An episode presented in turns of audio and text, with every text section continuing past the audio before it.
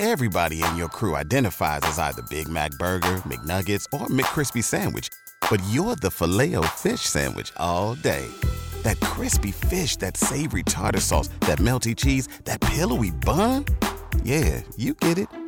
Every time. And if you love the filet of fish, right now you can catch two of the classics you love for just $6. Limited time only. Price and participation may vary. Cannot be combined with any other offer. Single item at regular price. Ba da ba ba ba.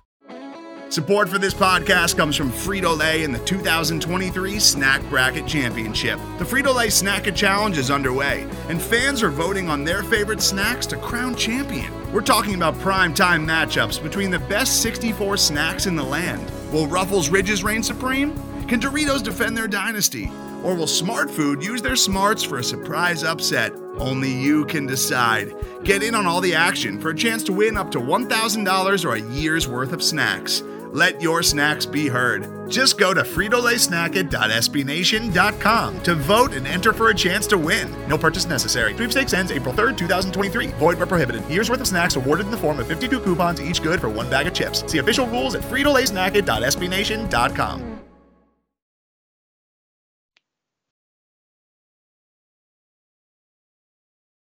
Hello, everybody, and welcome to another edition of the only podcast. I am your co-host Austin Smith, joined as always by your other co-host John Kirby.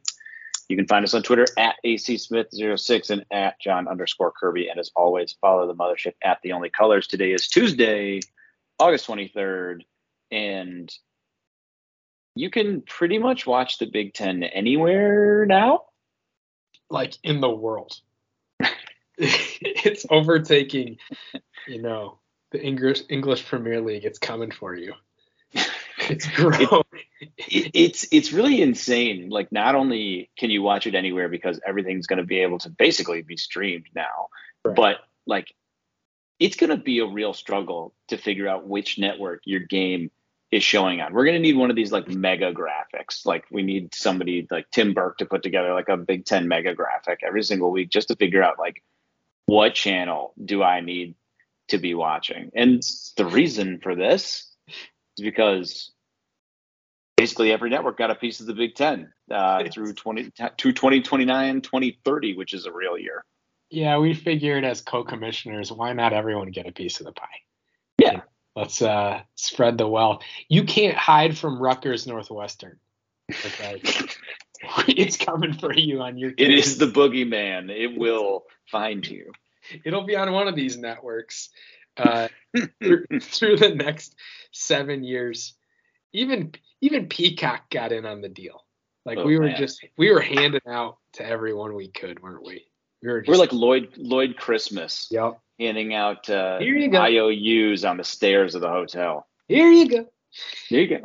It uh it was such a big deal that um CBS and, and NBC are each each paying 350 million dollars a year for their Big Ten packages.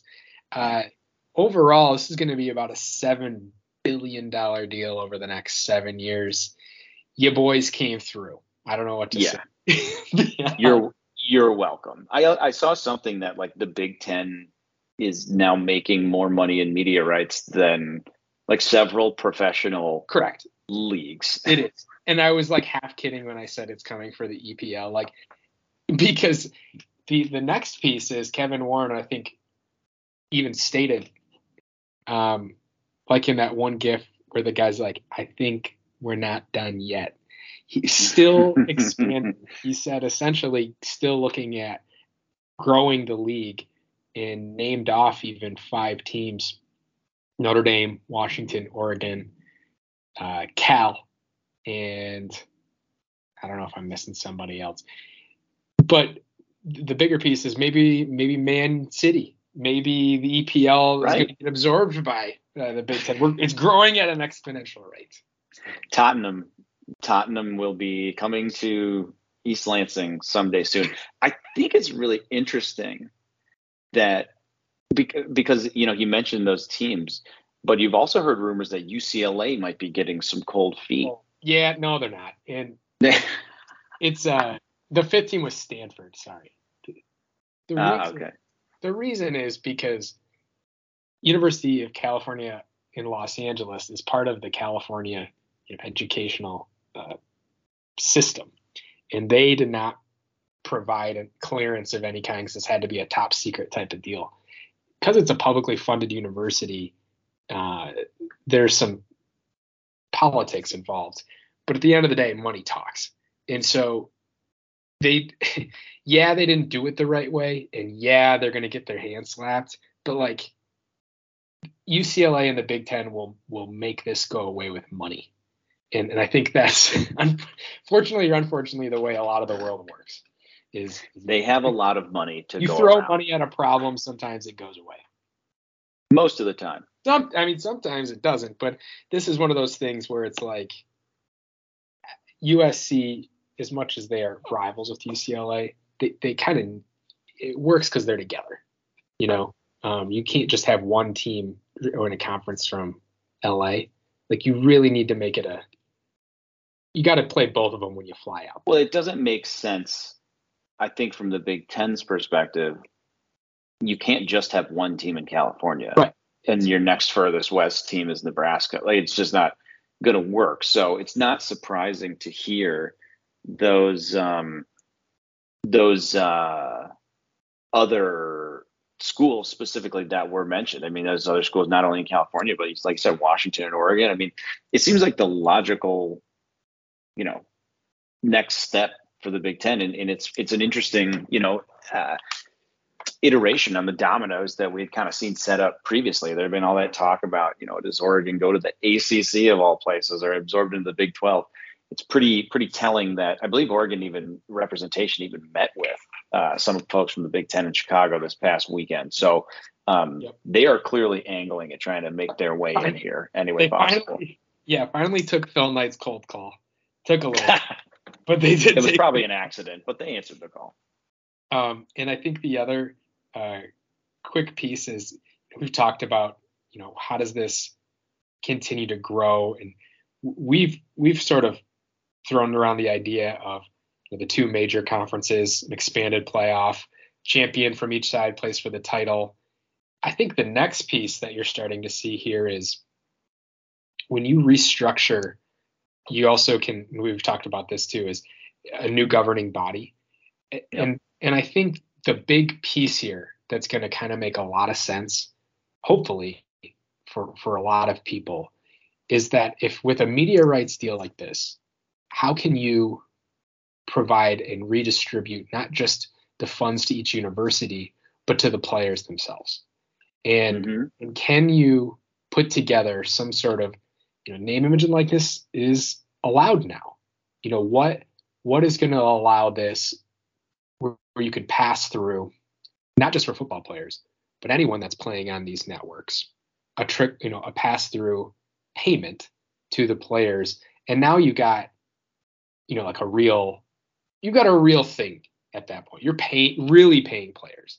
Not just saying they have the opportunity to pay players but you're like really paying players. You're a functioning league.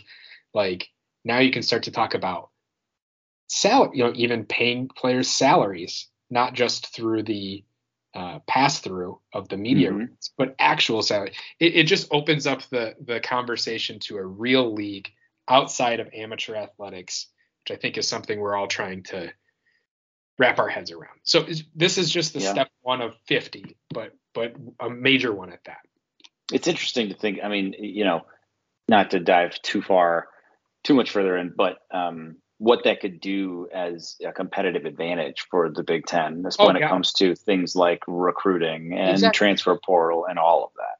Well, and that's the whole point, right? Is we talked about it last pod and the pod before. When you start to have this amount of money and you start, you don't have to start asking people to do things. You get to start telling people how it's going to be, and Yeah. r- rightly or wrongly. And and you can say maybe we don't do it this way. Maybe we do it this way. And and if we do it this way, because everything revolves around getting a better product and more money, is if we're able to guarantee more money to the players that play on the teams in our leagues, we're going to get the better players. If those are the options and I'm a player, where do I go? The one where I'm going to get a guaranteed salary from media pass through rights, maybe even a salary from the team, or I'm going to go to the to a team that's going to give me an NIL deal possibilities. It's pretty obvious, right? So, you know, down the down the line, but then at the same time, this is a seven year contract. That's seven years is is also a long time, but not in the same way. Like this is happening, in my estimation, within that seven year term, is these things can start to happen. So yeah. the the landscape is changing in front of our eyes, but um, you know, I think at the same time, you can still have a fun, quirky product, which that we fell in love with, with college football, but in, in college sports in general, it's just going to look a little different.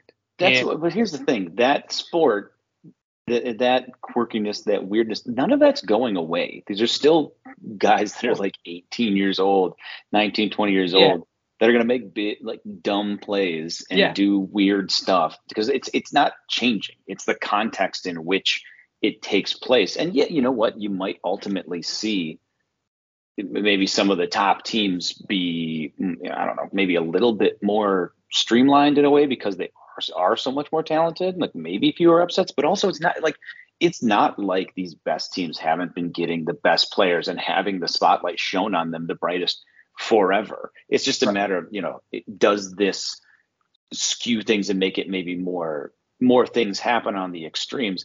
I I don't know, but I think what it's it, it's fascinating to think about, and it's like also uh, one last thing, and then we'll move on. Like the same people that get upset about this are the same people that said free agency would kill, you know, the NFL.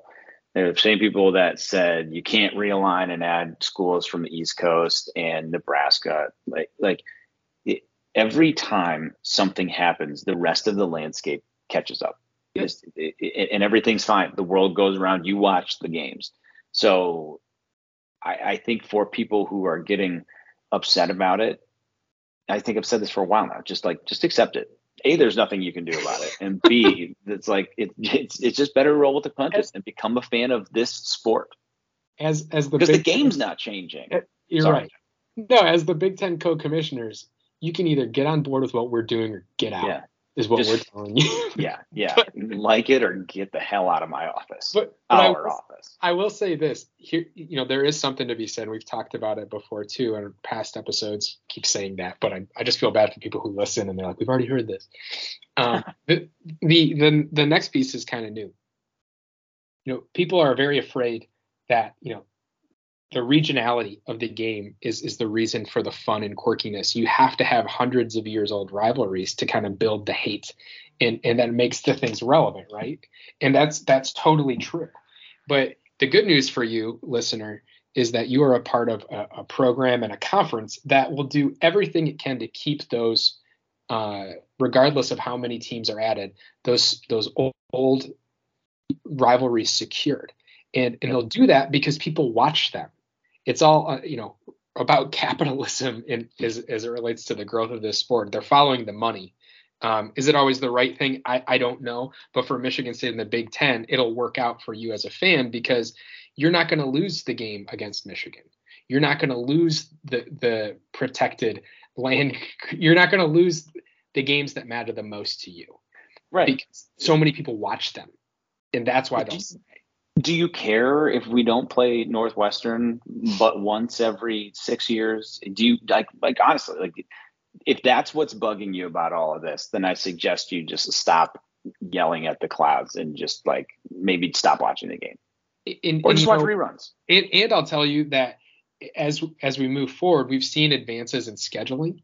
You know, getting a bit more creative instead of stodgy. The mm-hmm. pods are coming out. Like that'll happen in 2023 Oh, like oh, yeah. schedule it's going to change potentially even on a you know year over year basis instead of scheduling things through 2033 you know i, I think right. the, the game itself is evolving a bit and i and i think it's okay f- for that to happen it's going to be evolving in a good way too not just chasing the money so or it'll be going in parallel paths but you're in a good spot as a spartan fan Absolutely. Another reason you're in a good spot as a Spartan fan, John, because Mel Tucker is simply not done on the recruiting trail.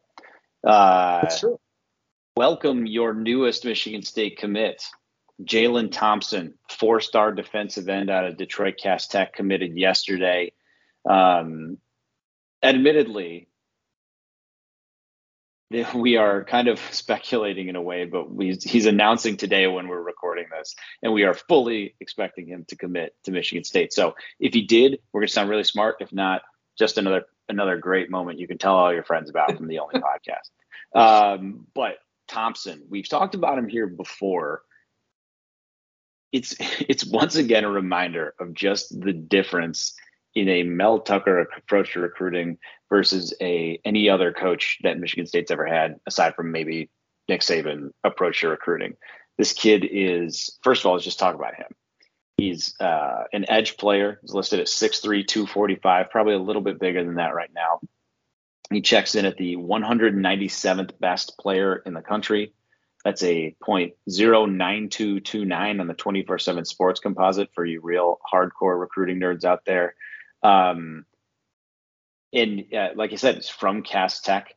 He typically like this type of recruit. I don't think it should be like undersold how big of a deal it is to get Jalen Thompson. I think those who are following Michigan State's recruiting class this year are very fixated on you know the five stars, the David Hicks, the Pancake Honchos, etc.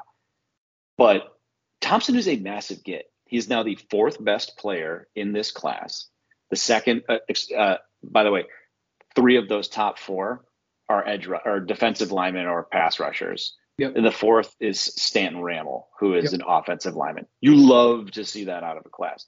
But Thompson, just a, a, a phenomenal get. Um, second best player in the state of Michigan behind Dante Moore, who's going to Oregon to play quarterback.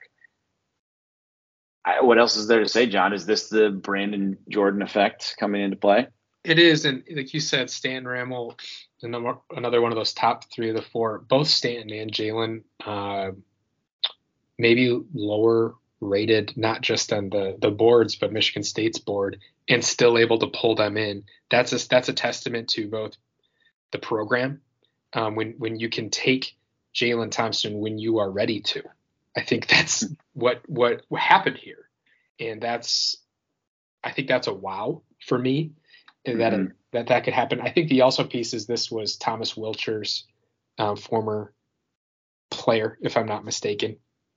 Um, this was a guy that that Michigan State brought in to recruit Detroit, and four of the top 14 commit, four of the 14 commits are from Michigan. The bigger piece uh, of that is that you look at Detroit, you know, kind of the last hotbed or area of, of true talent at the skill positions and into the state of Michigan.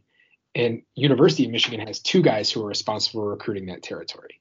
And and you can you still held them off. You held off Ohio State, Penn State, amongst others, Cincinnati, to to get this guy.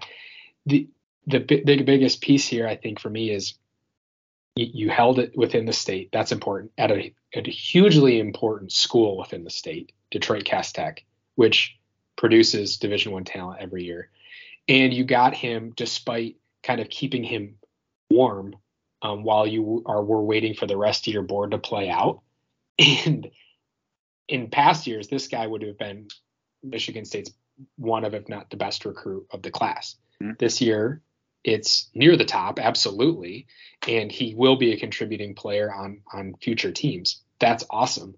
It, it's just as we talked about, Chuck's going big whale fishing and and this one is one that he I think expected to get. Uh, if if all else, if he couldn't get and you know the bigger whales, and that's just a testament to awesome recruiting. Like for in my opinion, you can you can land a guy that's a top 200 kid and not have given him the full court press. That's pretty impressive. Yeah, and not only that, but doing so when his final four is maybe talked about this before too. Final four was Michigan State, Ohio State, where he visited and was like actively recruited, Penn State, and Cincinnati, a team that just made the college football playoff. Uh, yep.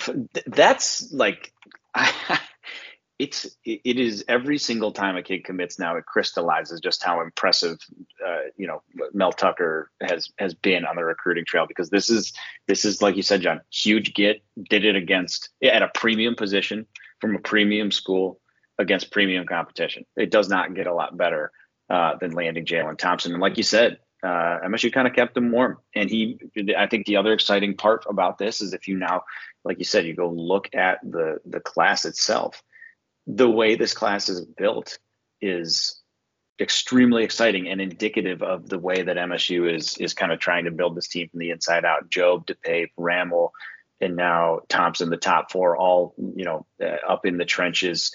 Behind that, it's Jordan Hall, who's probably going to be, you know, a multi-year starter. Behind them, you've got Cole Dillinger, who's another off Dellinger, an offensive lineman. So it's they're building this team in a very specific way and in the way that the best the best teams get built. So um, welcome to the team, Jalen. Um, as always, John, it's probably important to tie back to our uh, our goals here of the top 15 class. Are we closer? We are. You know, right now it's ranked 20th overall, but we say don't worry about that. We're worry about average recruit ranking. Right now, this pushes Michigan State to 16th best average recruit ranking in 2023, and uh, 18th if you include Texas A&M and Ole Miss, who have higher ratings but with less commits. So we'll see how they they uh, pan out. I don't know how much bigger MSU's class is going to get. I think the more guys now that are on the board, you're it's going to be trying to flip people, something that mm-hmm. Mark Dantonio wasn't as um, focused on trying to do. And and I think I've we've heard that Mel Tucker will ask a player after they commit somewhere if, if they are open to him still being recruited. So there is a respect there. If they say yeah, then it's game on, right? so yeah, oh they gosh. say no, you respect it and move on. But you know, you're right there on the cusp of a top 15 average recruit ranking, and you know the next step is is, is ensuring you have a solid year ahead of us. And so I think a lot of that hinges on a position group preview of the offensive line. Do you feel like that's? Mm. Yes, that was a wonderful transition. Um, you could make a very real argument that this is the group, aside from the secondary, in need of the most improvement from a year ago.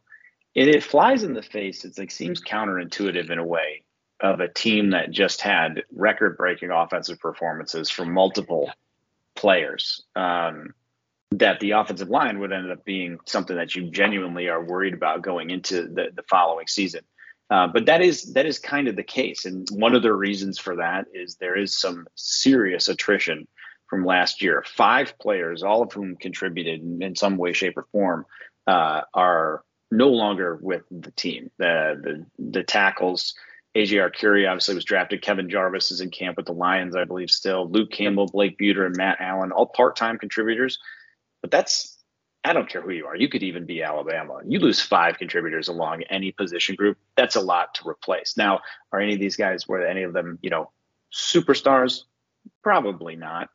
But again, when it comes to functional depth, offensive line is a, is maybe the place that you you want to have it. Um, so those are the guys that left. Now, in terms of the guys who who uh, MSU added, much like last year, uh, added a a big name from the transfer portal.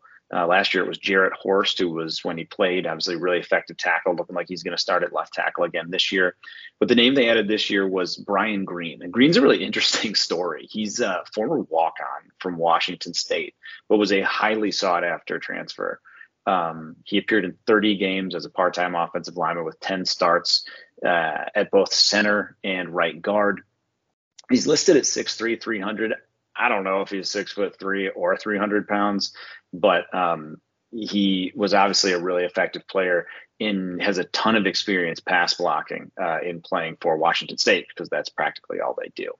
He um, was Pac-12 honorable mention at center in 2021 and uh, is probably looking like a, a, at a minimum a contributor, if not a starter for this team. So um, the interesting part about this team, again, it, it's not much like we talked about with the secondary, where you can tell how Mel Tucker and the and the coaching staff was feeling about the performance a year ago. Very similar vibes for the offensive line. Lots of additions uh, in last year's recruiting class, uh, four to be exact, and that comes on the heels of another class that I believe was four deep as well. So, um, and we just talked about it with this upcoming class, a lot of offensive linemen involved. So, a clear emphasis on adding talent there.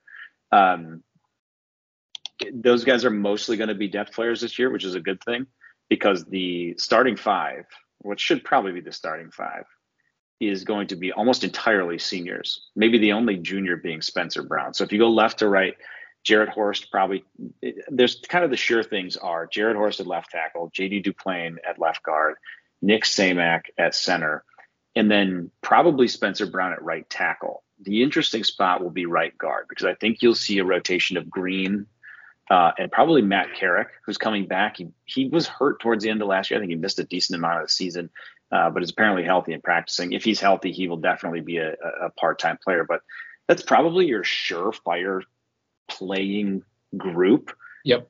In and of itself, I'm not terribly worried. I don't think this is a a sieve like we've seen before from offensive lines. I don't think they're holding up against some of the better defensive lines in the country either. But um, I do think it's important that they are good because if they're not, there is uh, almost no proven depth behind them. It gets a little scary pretty quickly, but you worry about that when you have to. And here's I'm going to give you some good news and some scary news. The good news the good news is Michigan State has a real strength and conditioning program. So correct. There's that. In the past, we saw a bunch of O linemen get hurt all the time, and, and we blamed it on the football gods. I don't know if we should have. I'm just going to leave that there. I don't know who. I'm not going to name names, but I don't know if we should have. I don't know if it was all bad luck. Let's just put it that way.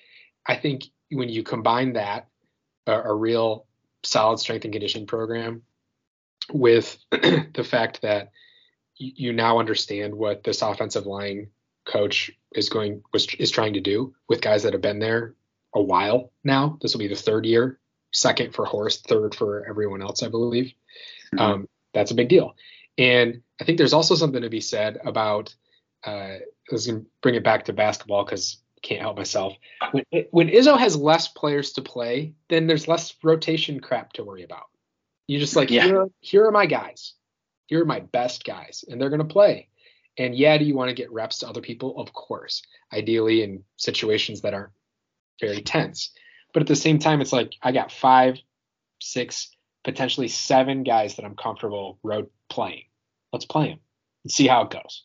You know, you don't have to. I feel like in years past it was like everyone's played every position and they're all flexible, and it's like yeah, but like mm-hmm. you have five guys because if you don't, what's the old adage? If you have two quarterbacks, you don't have one. Well, if you have ten offensive linemen, you don't have five.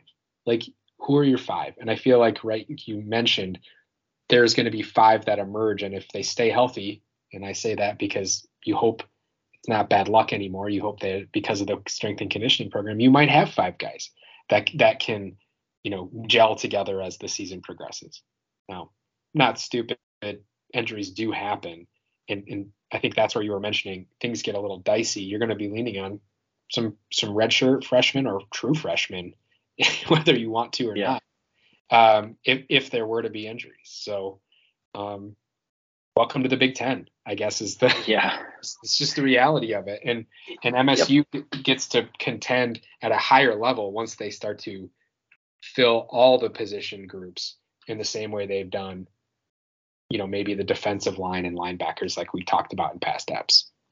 You it, you know you say that you don't want to rotate guys and you do want like a solid rock solid five. I mean that's the dream scenario. I think this year what I would really like to see in for a variety of reasons is MSU to get up big in some games so that these backups can get some real time reps.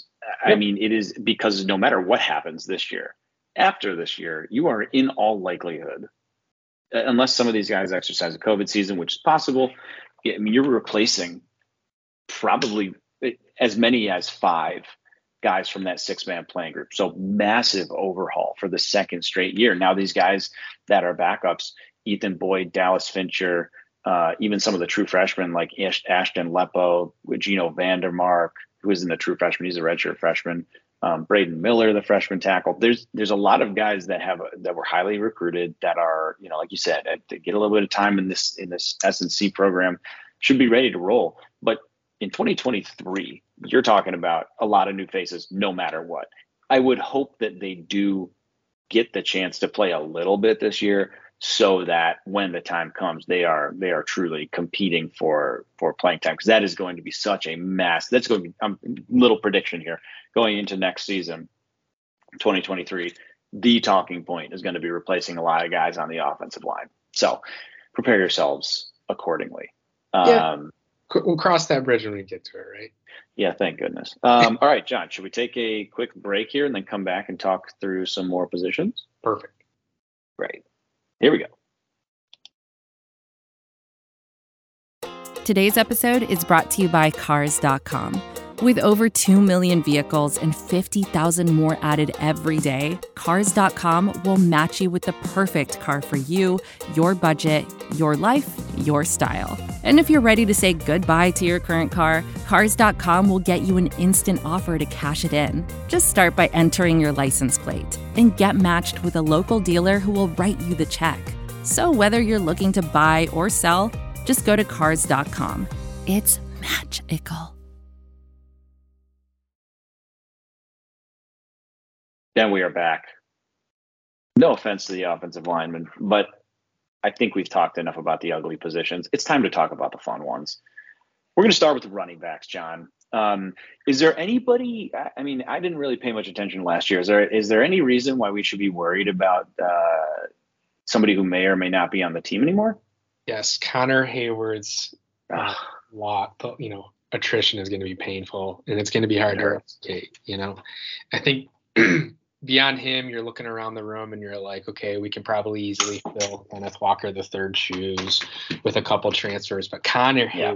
That one's going to be tough for me. Yeah, I mean, listen, Walker came from Wake Forest. How hard can it be to find somebody that's that's that good? All right, that's enough. All joking aside, as much as it does hurt to lose Connor Heyward, who is, I suppose, technically a running back, whatever, kind of a tight. He's a, he, he's whatever he wants to be. Hmm. Um, Kenneth Walker the third no longer a Spartan Sad. in in practice. Always a Spartan in our hearts.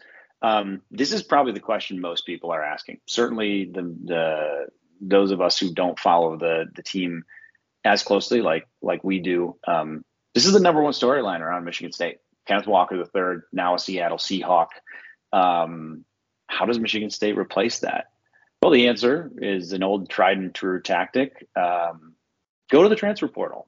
Uh, Michigan State double dipped this year at this position, grabbing Jarek Broussard from Colorado and Jalen Berger from Wisconsin. Um, very different players. Uh, for those who, who are not familiar, Jarek Broussard was the COVID uh, season Pac-12 Player of the Year Colorado under Mel Tucker. Um, so obviously a lot of familiarity there. Short guy, a little bit more explosive. Um, honestly, isn't that different from Kenneth Walker, I think, in terms of his style from what I've seen. Um, not saying to expect that, but Broussard, a very talented guy in his own right. And then there's also Jalen Berger. Berger was a huge recruit. Uh, again, you're seeing some past connections. Saeed Khalif uh, was his main recruiter at Wisconsin, one of the better recruits Wisconsin's gotten at a skill position um, in quite some time. Uh, ran into a little bit of trouble there from what I understand, and uh, left the team. Khalif sought him out, brought him in, and he is uh, he's one of those get off the bus all stars. I mean, this dude looks like a freak. He is built like a freight train and runs hard. So I think what's interesting in bringing these two guys in is that a they're both very talented, but b uh, they kind of represent different styles uh, in terms of running, and it'll be interesting to see um, how they're paired up and you know in addition to them, you've still got Elijah Collins left. Jordan Simmons is still around. Harold Joyner and Davion Primm, although Davion Primm apparently getting some run at cornerback recently. Um, but you have a little bit more depth. I mean, if you look at this this now, Broussard, Berger, Collins, and Simmons all have significant ex- college football experience. I think one thing you saw last year when Walker went down was you didn't really have that uh, maybe you had some experience, but not necessarily dynamic experience. Whereas this year, um, you've got you've got a bit of a cushion built in with this group. So, I mean, you're losing Walker, but it's I don't. John, tell me if I'm crazy. I don't think it's outrageous to think that you can get between these this group of players, specifically Broussard and Berger. It's not crazy to me to think you can get similar production to what you got from Kenneth Walker a year ago. Yeah, I think the only major difference is do you have a home run hitter? Mm-hmm. You know, Kenneth Walker was a home run hit hitter every time you, he could have been on the one yard. We watched it against Rutgers, 94 yards, bang. You know, and a lot of it he was doing it himself. You know, you go back to explosive plays, rushing plays. Michigan State led the conference in 20 plus yard rushing gains with 25, more than yep. Michigan, more than Ohio State, more than Wisconsin you know they're right there at 30 30 plus yards gained. They were they were fourth, and um, the, and, and I think the bigger the takeaway here is, yeah, you want a home run hitter. Every, you want to get when you're a little nervous about your offensive line. Don't make them do more than they have to. Just score, right? But in, sustained drives are the hardest part of football. Can you have more depth here, and that's great. I think you're, you're going to have more opportunities to do more to um, to do more on on throughout the series. Let me try and explain. Jordan Simmons came in on the third drive every single game last year, and those drives uh, did not produce nearly as many points as when Kenneth Walker was in. Duh, right? I think you don't have a drop off drive anymore. I think mm-hmm. each one is is going to um, there's there's a replacement level back there and you can scheme towards that person, whoever is the running back at that time. You can have multiple, by the way, back there. You know, you can be doing more things than maybe we've seen. Last year became evident that you just needed one feature back. Kenneth Walker was the guy. You don't need to decoy him or anything. Now you have multiple guys that can do multiple things. You can mess around with the defense uh, by by putting people in different places. You have more. You have a different type of flexibility with this group, and I wouldn't count out Elijah Collins as a near 1,000 yard rusher, you know, back in 2019, which feels forever ago. If if he is at the bottom of your depth chart, you are in a very very good place because in 2019 he was the top of your depth chart. So I think there's just perspective on all of it too. Yeah, I would agree. I mean, again, like you said, if he's your third or fourth dude, you're you're in pretty good shape depth wise.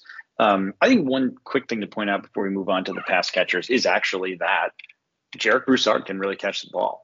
Um, the, I think he might add an an aspect to this offense that was a little underutilized. Not because Kenneth Walker couldn't catch; they just didn't. That's just not how they thought it was the best way to get him the ball. So I think it'll be interesting to see if maybe these two or four guys are utilized a little bit differently. And also, it'll be interesting to see if Harold Joyner really steps into that Connor Heyward role. I mean, Heyward became a really integral part of the offense to the point that he, again, got drafted. Um, and Joyner is no offense to my my largest son. Joyner is like ten times the athlete, like just yeah. pure athleticism yeah. that Heyward has. So uh, he, he's honestly kind of under delivered on his career uh, since being a really highly regarded recruit out of uh, you know that committed to Auburn way back when.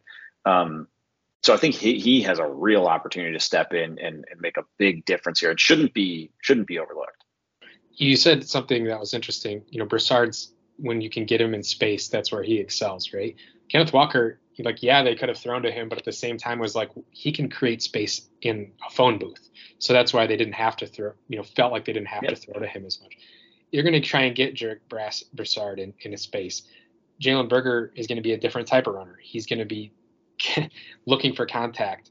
You know, it, it, you're just going to see different types uh, of. It's just a completely different runner for all everyone here is a different one. And I think, you know, what you do with those, that's where Jay Johnson's going to be. Say like, all right, buddy, what are you going to die? Like, what are you going to do to play to everyone's strengths here and maximize every single possession and and down? And that's it may take a little bit to for everyone to find their footing, but that's why it's good that you're playing a couple MAC teams to start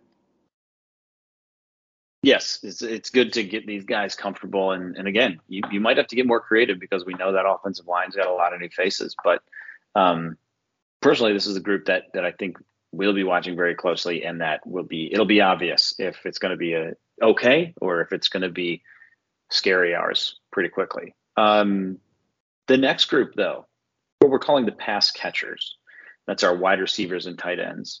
Um, this group did not lose a lot from last year. Uh, in fact, they arguably brought back maybe aside from Xavier Henderson, the the most important player uh, on the team that could have realistically left, and that's Jayden Reed. Um, he he came back after probably could have gotten drafted in the top four or five rounds of the draft this year, but decided to come back for a senior season, which is extremely exciting because uh, Jalen Nailor did not decide to do that. He had decided to go to the NFL where he was a six round pick.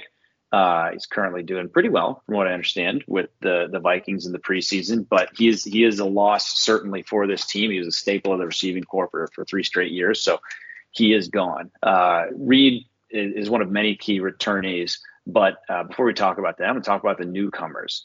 There are really three that it's worth calling your attention to because they're probably the three who will likely play.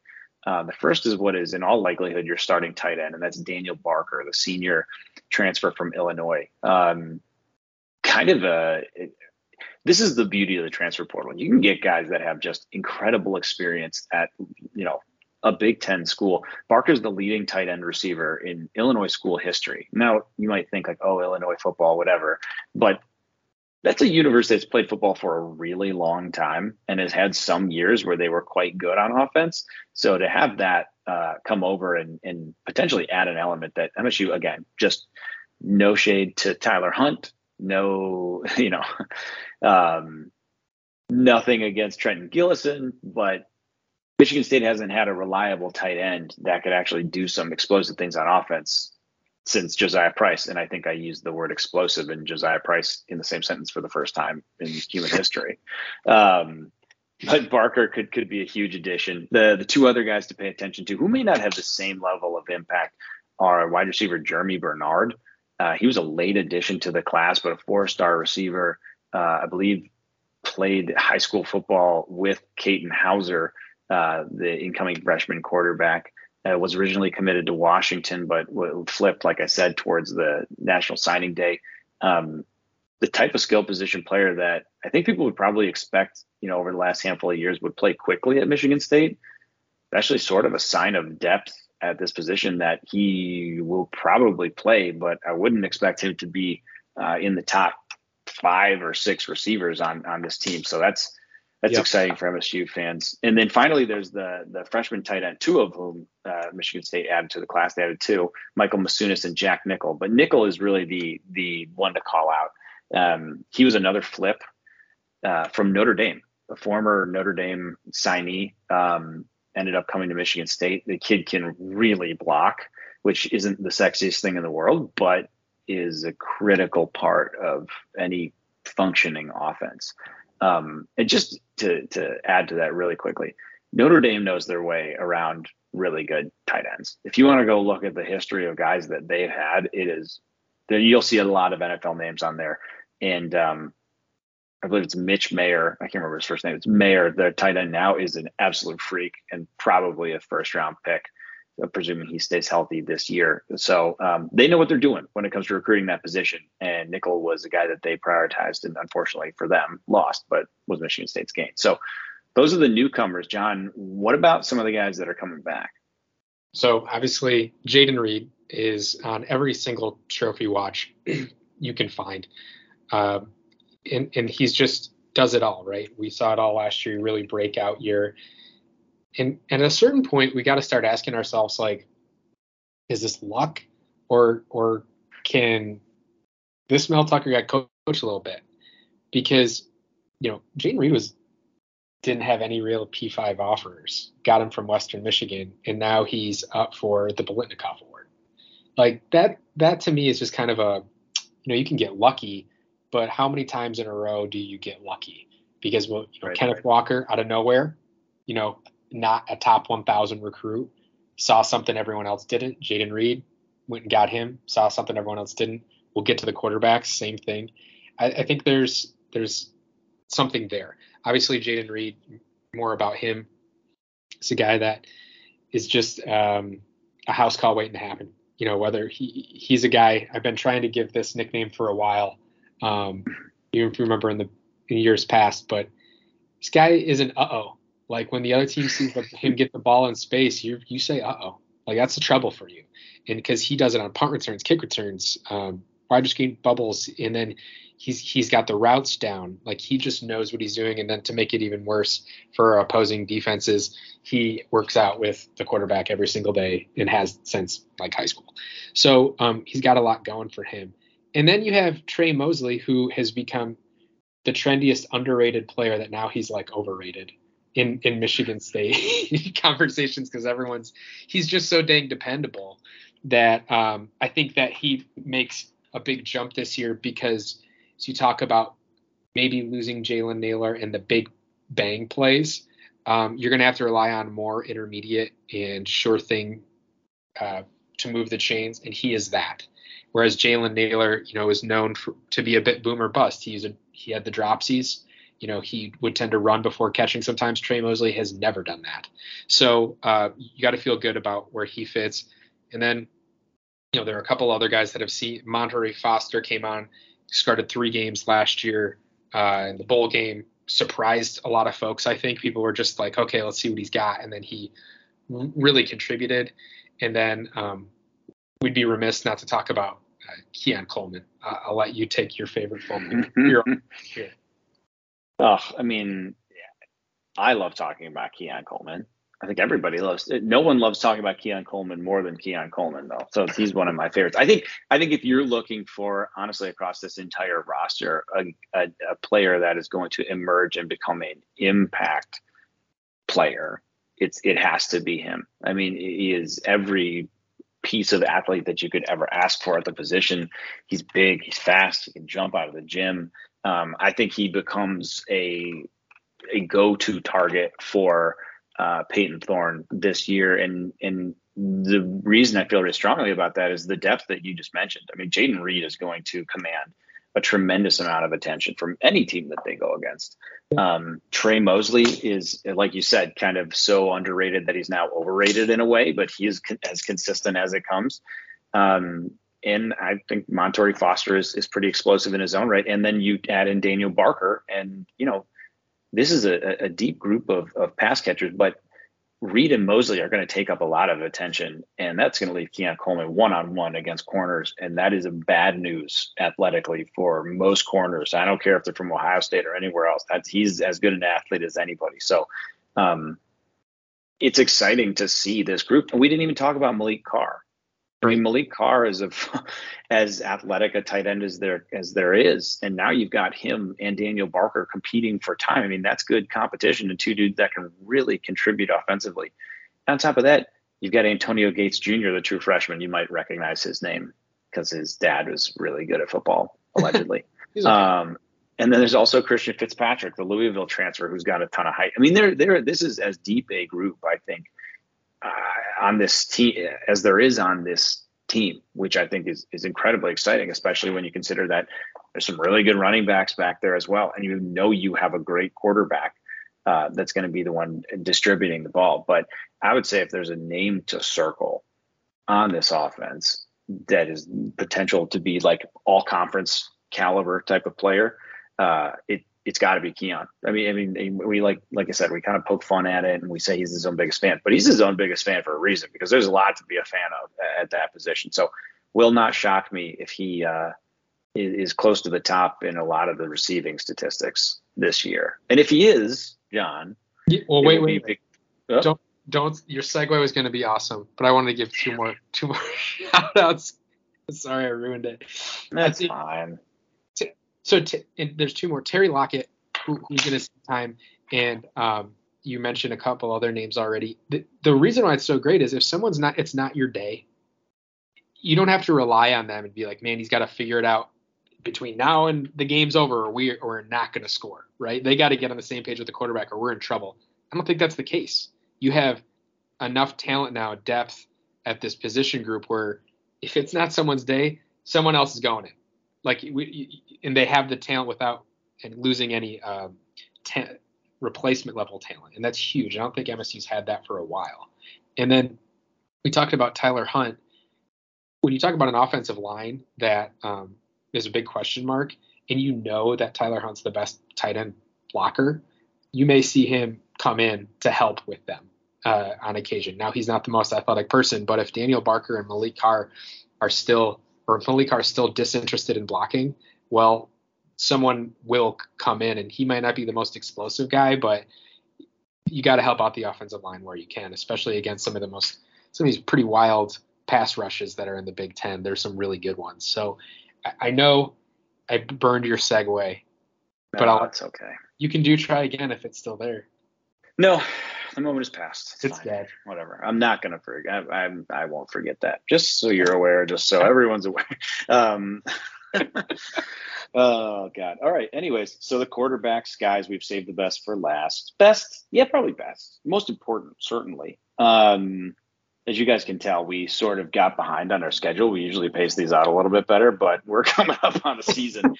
we got we got games to preview, um, and so we will we will end our positions position group previews for the year here with the quarterbacks and wrap our podcast up for the day here. Um, names that left, we'll start there because it's where you're supposed to. Uh, Anthony Russo, the the king who never was, um, last year's transfer from Temple, widely expected to compete for, if not win, the quarterback position a year ago. He was beat out by Payton Thorne. We'll talk about the newcomers later, but this, this is quarterbacks. We don't expect to see them. Him. Um, Payton Thorne, I, out of nowhere. I mean, we, of you can go through so many different positions from last year. We already talked about Kenneth Walker, Jayden Reed to an extent, um, Drew Beesley. But I, I would argue that maybe aside from Walker, nobody's surprised the way that Thorne did. Uh, I, he was, I, again, Russo was expected to come in and win this job. Yep. I mean, it, it, you don't, if you're Anthony Russo, you don't transfer to a school coming off a two win season. If you're in a, in the Big Ten, if you're not expecting to be the guy, Right. um, and Thorne just made that impossible. It's all a credit to him because the easy decision for those coaches would have been, let's give this job to Russo. He's been there, he's done that. Thorne hasn't. Russo looks the part. Thorne doesn't really in a lot of ways, um, stature wise. And like I said, Thorne just made it impossible. And, and all he did was come through and have a record setting year. I think he threw 27 touchdowns on the year. Um, had his moments of just sheer brilliance, showed he can run the ball a little bit. I mean, as as you look around the country, you know, there's the the big NFL names, um, but I don't think there's too many guys that I would rather have coming back that you do you feel really good about that would I, I would rank higher than than Peyton Thorne. Um, I think Reed coming back is a huge deal for him. Daniel, the addition of Barker, the addition of these two running backs. I mean, he's.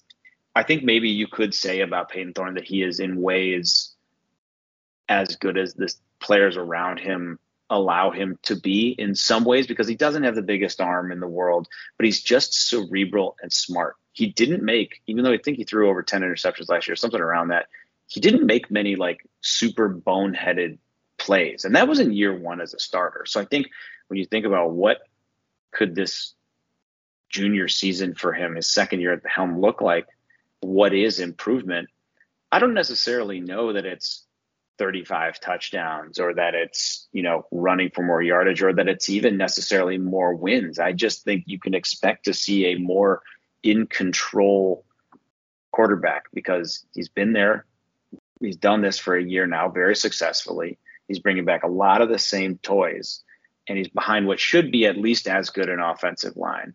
Um, and he's with an offensive coordinator now who is proven to be pretty pretty darn creative and fit and, and knows how to fit Thorne into his system and fit his system to Thorne. Um, so it's hard to to to not be excited about what he could bring to the table and to think this guy can instead of just managing games, Yep. he could probably go win you some games, which we saw him do last year. But I think we can see what I'm hoping for. I guess long-winded way of saying it is I'm hoping that the lows aren't so low. I think we saw for a lot of the game against Pitt. I think about Indiana, obviously Ohio State. That floor, that basement, while it wasn't reached a ton, was really, really low. I would like to see that floor rise so that we're not talking about this offense hasn't scored in three quarters, or I think Nebraska, where the offense didn't score the entire second half.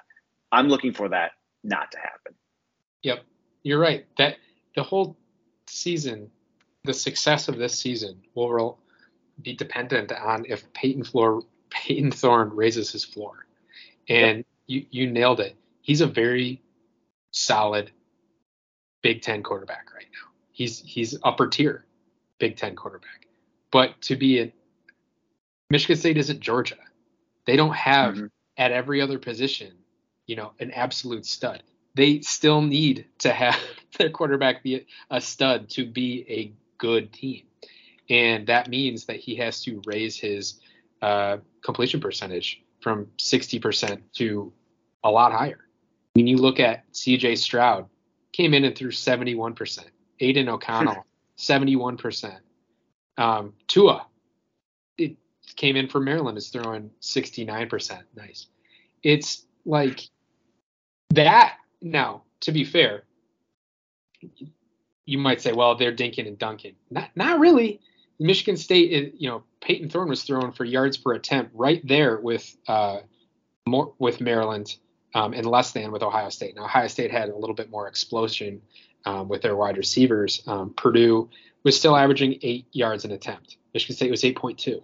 So it's all about that completion percentage. And I don't know if you can afford to lose downs when you don't have a home run hitter um, running back. You have some really solid running backs like we just talked about.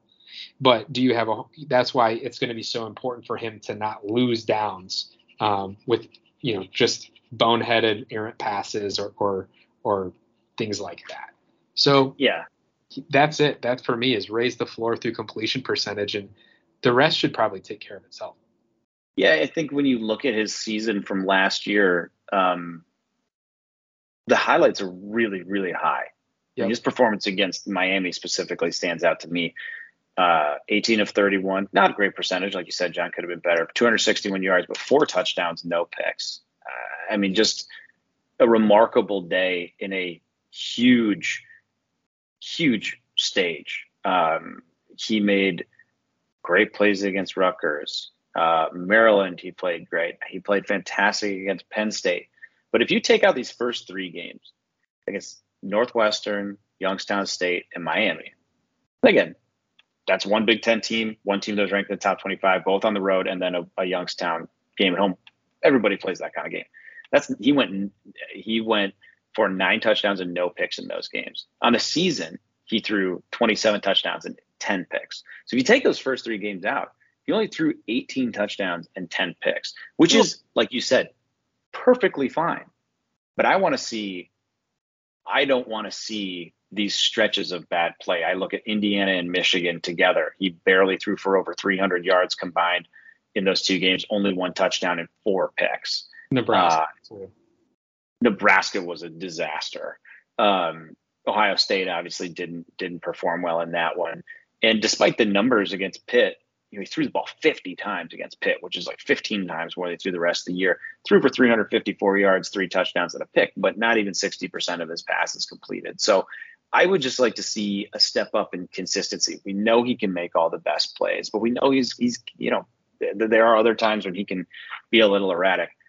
I think the biggest thing Michigan State fans can ask for, like you said, John, is just competency and consistency. And quite honestly, he's going to get challenged quickly on that because the opportunities, I think we're going to know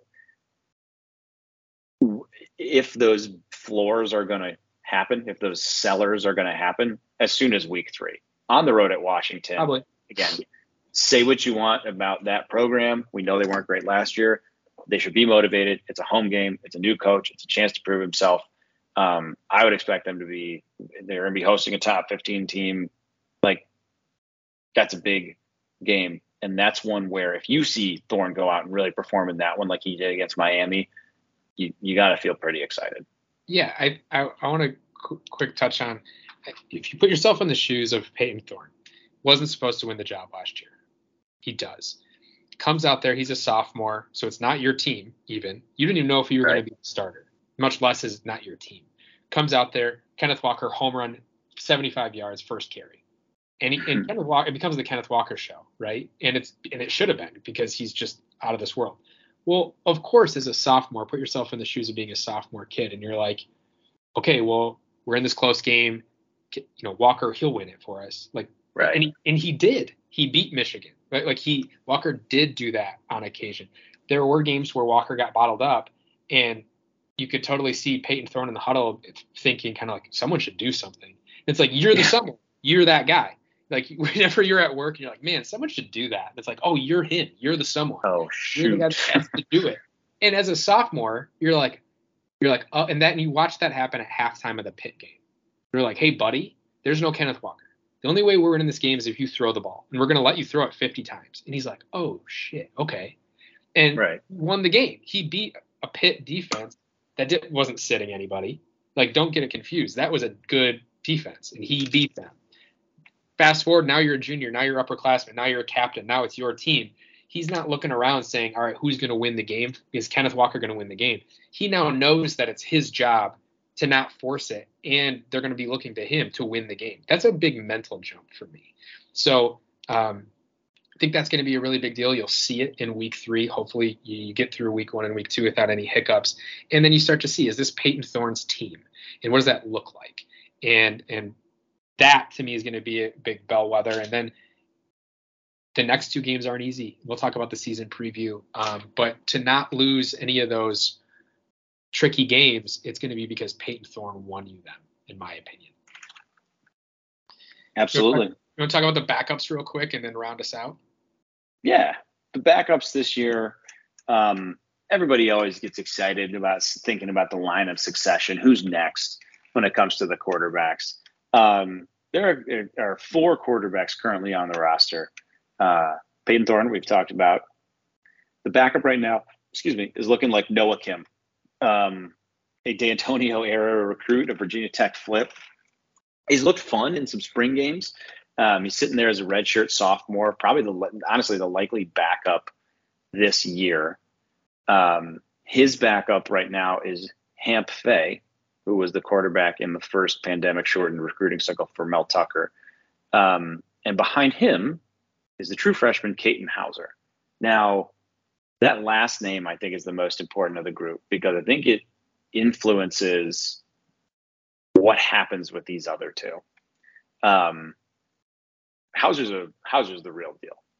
This kid was a Boise State commit that Mel Tucker and and Jay Johnson pulled away um, from Nevada. He, like I said, teammates with Germie Bernard, but this dude was Elite 11, legit four star, um, and is is by all accounts really impressing already as a true freshman. It stands to reason that he's probably the guy that's realistically the next multi-year starter. I think we've we've said this certainly before that like an ideal quarterback kind of cycle at a school is you have two to three year starters and yep. you just keep cycling those through. It's not you're changing every single year. And in all reality, Houser's probably for the health of the program. It's it's best that he's the guy, and I think he's already proving it. And and th- to that point, Hamp Fay has apparently been getting reps at safety these last few weeks in fall camp. It's that so big to me, that's so, so big. big I can't breathe. I absolutely love it. I think you need to find out if he can punt. Oh, um, just to see, or maybe his his role could be some type of actual arm punt. Like they can create a new role for him so that like on fourth down he comes in and just throws it as far as he can, um, and that's the punt. But but Hamp Fay probably not looking like, or certainly it would be a, a, tremendous story if he was getting looked at at safety and ended up being starter. It would be surprising. Um, Noah Kim is as of logically the next one that could take the job based on class um, but Payton Thorne is a junior right now, meaning he has, I believe he has two years of eligibility left after this one because of COVID.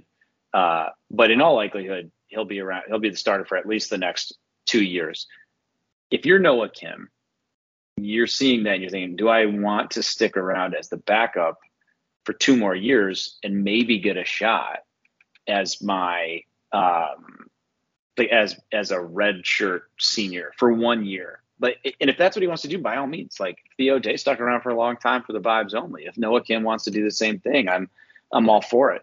But in reality, if he the staff is probably going to favor a guy like Houser over him in that scenario because you look at Houser again, two years from now, he'll be a redshirt sophomore, three years of potential starting in front of him, highly recruited, picked by them. He's their guy. Like in all likelihood, he's looking like the the the next man up, unless somebody behind him, Bo Edmond, Bo Edmondson is the name of the, the quarterback that's in the class behind him. He could step up and surprise. Maybe Fay and Kim just turn it on and make it an undeniable, you know, case that they should be the one. But sitting here today, it's it's in all likelihood a Katin Houser uh, affair once Thorne takes yeah. his talents elsewhere. And but as of next week, you know, he Noah Kim is one play away because absolutely relying on Houser to have an entire year to become QB two, right? Yep. That's that's what the program is looking for. If he can't, he can't, you know, and and that that's just it. But Noah Kim, who knows what happens, right?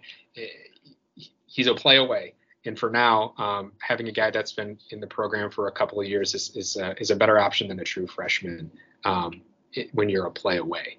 So lot lot happening. Obviously, um, you feel pretty good about the quarterback position. We feel a lot better than we did a year ago today, where we didn't know who was going to be the quarterback. And I think that's just a testament to Payton Thorne um, really taking the reins and not just winning the job, but you think about like Kirk Cousins won the job from Keith Nichol. They went they won like six games that year. Like Payton yeah. Thorne won the job and then won 11 games. And I don't think that can be understated. That's incredible. And yes, he had a lot of help but you know he won a lot of he did it too like he was just as much a part of those wins um, with big plays and, and, not making mistakes as as the home run hitting runs so um, excited to see his his upperclassman years here yeah it, like you said you could say that that whole he was just as much a part of it as anybody else he's the quarterback yeah. like if he had been bad that team would have been bad no matter how good we've saw here's all you need to know: the team that had Le'Veon Bell, yep, went six and six, like, yep. and won the Buffalo Wild Wings Bowl without a quarterback. Exactly. You don't have it. So a lot of testament to Thorne. Would love to see him take a step forward, and hopefully, with these guys he's got around him, he'll be able to do it and you know keep MSU right in the in the thick of things until the very end.